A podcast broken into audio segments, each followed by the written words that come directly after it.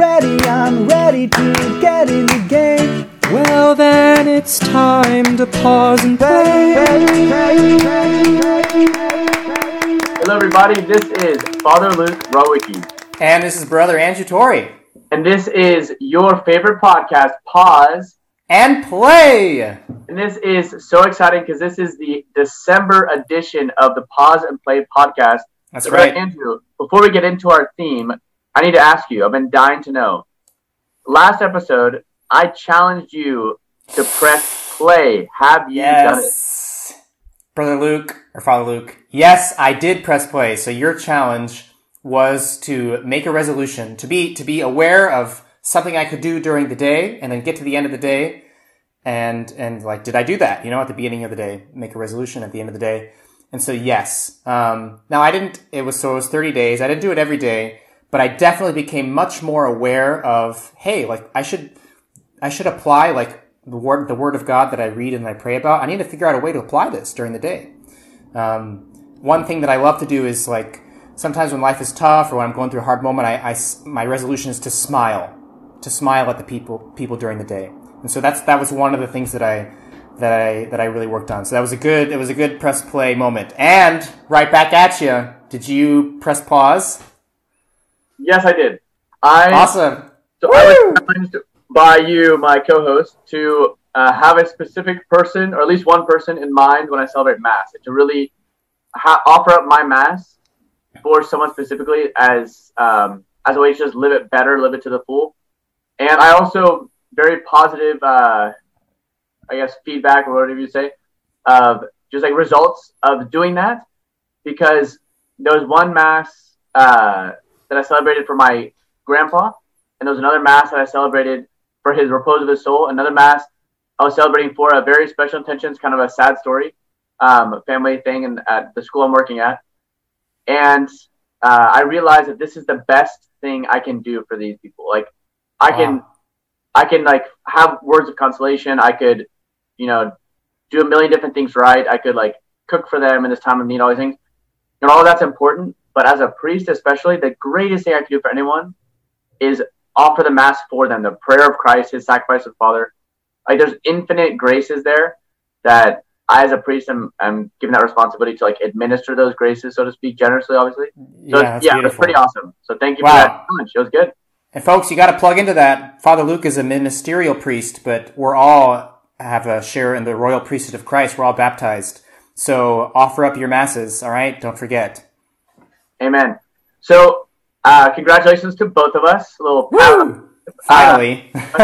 After So- our disgra- disgraceful first uh, episode, we both failed miserably. one for two. We have uh, yeah, completely helped our percentages here after after the first one. And uh, now we're going to move on to our main segment. Today, the topic is Advent. All right, so we're Advent is is among uh, among us. It is is here with us, and something we can't escape. So, what is the best way we can take advantage of Advent? And of course, brother Andrew and I have a jingle for you. in your Bethlehem, who's running your inn? Who's running your inn in Bethlehem? In your Bethlehem, that is. In your Bethlehem. So uh, we're thinking as you're setting up decorations in your houses and Christmas trees and lights and stuff, maybe you have a nativity scene, a traditional one that you set up every year, and that nativity scene is comprised of different characters. All right, like throughout the nativity scene, you have people that are surrounding Jesus, and then you know in the corners of the nativity scene. As we were thinking, that is still just as true today. That there is a nativity scene, there is the birth of a savior, and we are characters in that very real drama of Christmas. And if we are characters in that very real drama, as you're setting up that nativity scene in your home this Christmas, how can you be more of a protagonist in that drama? And Brother Andrew and I were thinking maybe it would be by selecting your character of choice in this drama. Brother Andrew, what are some of their options for our listeners?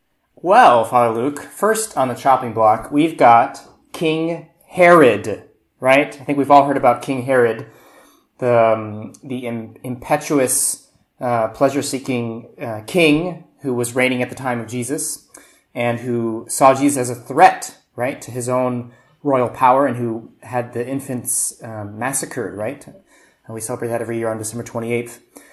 And so there's a lot we can say. We can, but we'll just go deeply into these characters in, in, just in a bit. But so we have King Herod. We have obviously, you know, Mary and Joseph, who are the closest to the infant Jesus um, in the inn. We have the shepherds who are on the outside and who are who stop what they're doing and they and they they go and make the journey. We have we could even imagine some of the people without you know people in the gospel that is, are not mentioned, but people in the town who've, you know, realized, you know, that something's going on. They see these shepherds walking towards, you know, uh, the baby Jesus. So, like, who is, but who's running all this, right? The person who was running the inn at the time of, of the birth of Christ, um, made some bad choices, right? I mean, it was like the worst business choice ever. He could have had a, a God as a client and, you know, passed it up. So, so Father Luke, how are we, what does this mean? Like who's running your inn? Like, are we the ones running it? Is God running it? Is my, like I'm in, live in somebody's house. My, my parents are running it. Like who's, what's the deal with this? What does that mean? Who's running your inn? Yeah. So the problem with this very bad business manager is that he turned down a pretty important client, so to speak, which is Jesus, right? He said, sorry, there's no room for you here. Well, we have a chance to reverse that. We're in that position again today. Jesus is knocking on your door this year, like he does every year for Christmas, and he's saying, "Is there room for me here?" He doesn't force himself among on us. Right? He doesn't he doesn't barge into our house, kick down our door, and say, "No, Christmas this year is going to be different because you're going to put me at the center." No, it's up to us. He just knocks there. He's there with Mary and Joseph, and he says, "Is there room for me this year in your house, in your life, in your family?" And so, yeah, we can all maybe just say, "Oh yeah, of course," but like, what does that really mean? And I was thinking, like, not only who is the character that you want to be in this drama of Christmas, but who is the character that you have been in the past? Like, who were you last year? That's who do you a great feel like question. You've been living this 2022 from January until Advent, you know, or this, this like the whole liturgical year of last year. We're starting a new liturgical year. It's a fresh start. New liturgical year starts with Advent. And who have you been this last year? And is that the person you still want to be come Christmas time, come December 25th? We have four weeks. We have Advent time to get ready for this awesome approach coming of our Savior that brings so much joy and so many carols that we know and love, you know, and so many sales at J.C. Penney's. That is that still so, a thing? Does is J.C. Penney still in business? I I don't know if they are. just seems like a typical like Christmassy store. But, right, uh, exactly. Yeah. So again, the question is, but Andrew, back to you. Like, how can we? How can someone maybe? How can we help someone discover the character they are and the character that maybe they want to be, and like, and choose yeah. that? That's a great question, and it has a lot to do with what we what we're trying to do on pause and play, right? Is because we want to hear God speaking to us, right? But He doesn't speak to us you know, you know that the choir of angels doesn't descend down from heaven and, and, you know sing us, you know, celestial messages like they did uh, when Jesus was born. God is a very, um, you know, he's a really real person, like he's Jesus. He becomes flesh in our lives, and we have to learn to see him. And but in order to see him, we have to figure out well, what are my eyes made out of? Like like how am I? How do I view the world? How do I view myself? How do I judge? Uh, in a good way. You know, how do I how do I use my judgment on life, myself, my thoughts, my feelings? So I think to to, to answer the question, who's running in? Like, well, well, how, how am I doing right now?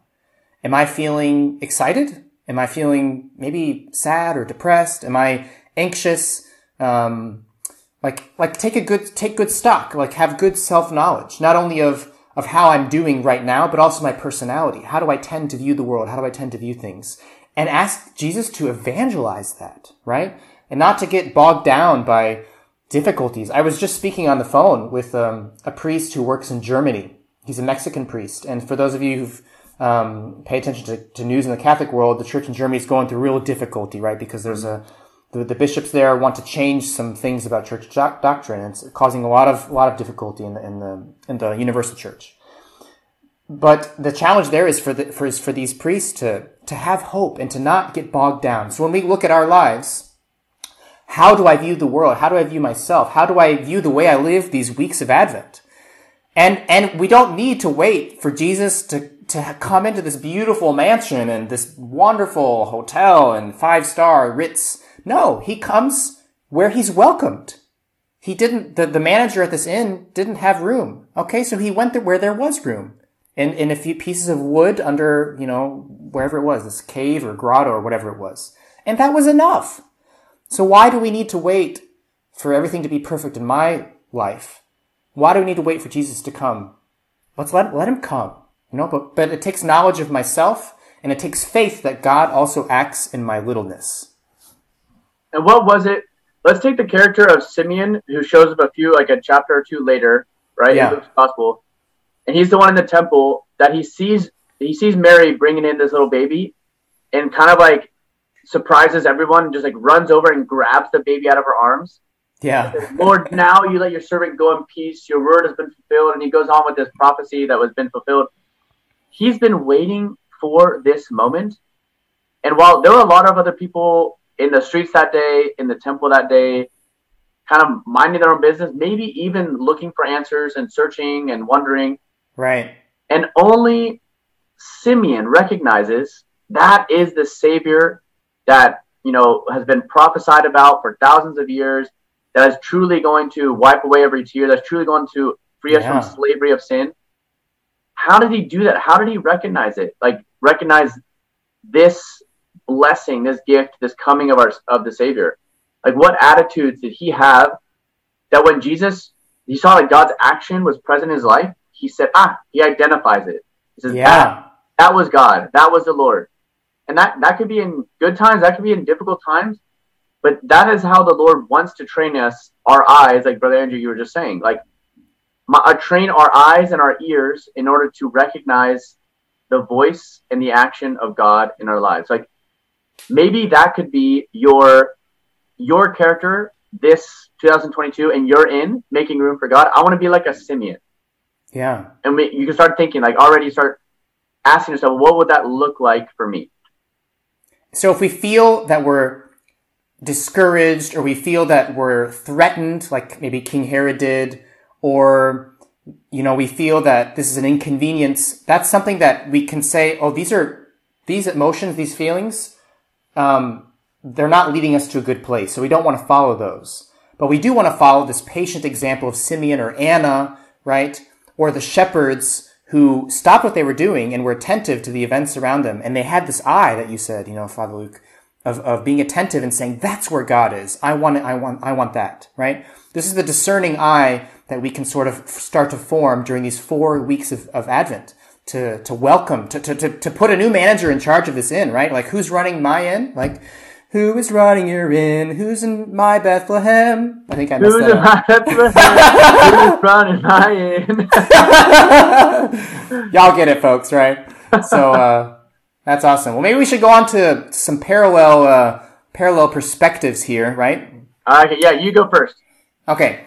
All right. So as as all of us um, know, parallel perspectives is to hear what do other people say, sort of about the same topic, right? To get to get some uh, to get some different voices in the in the because it's important to dialogue, right? That's why we do this.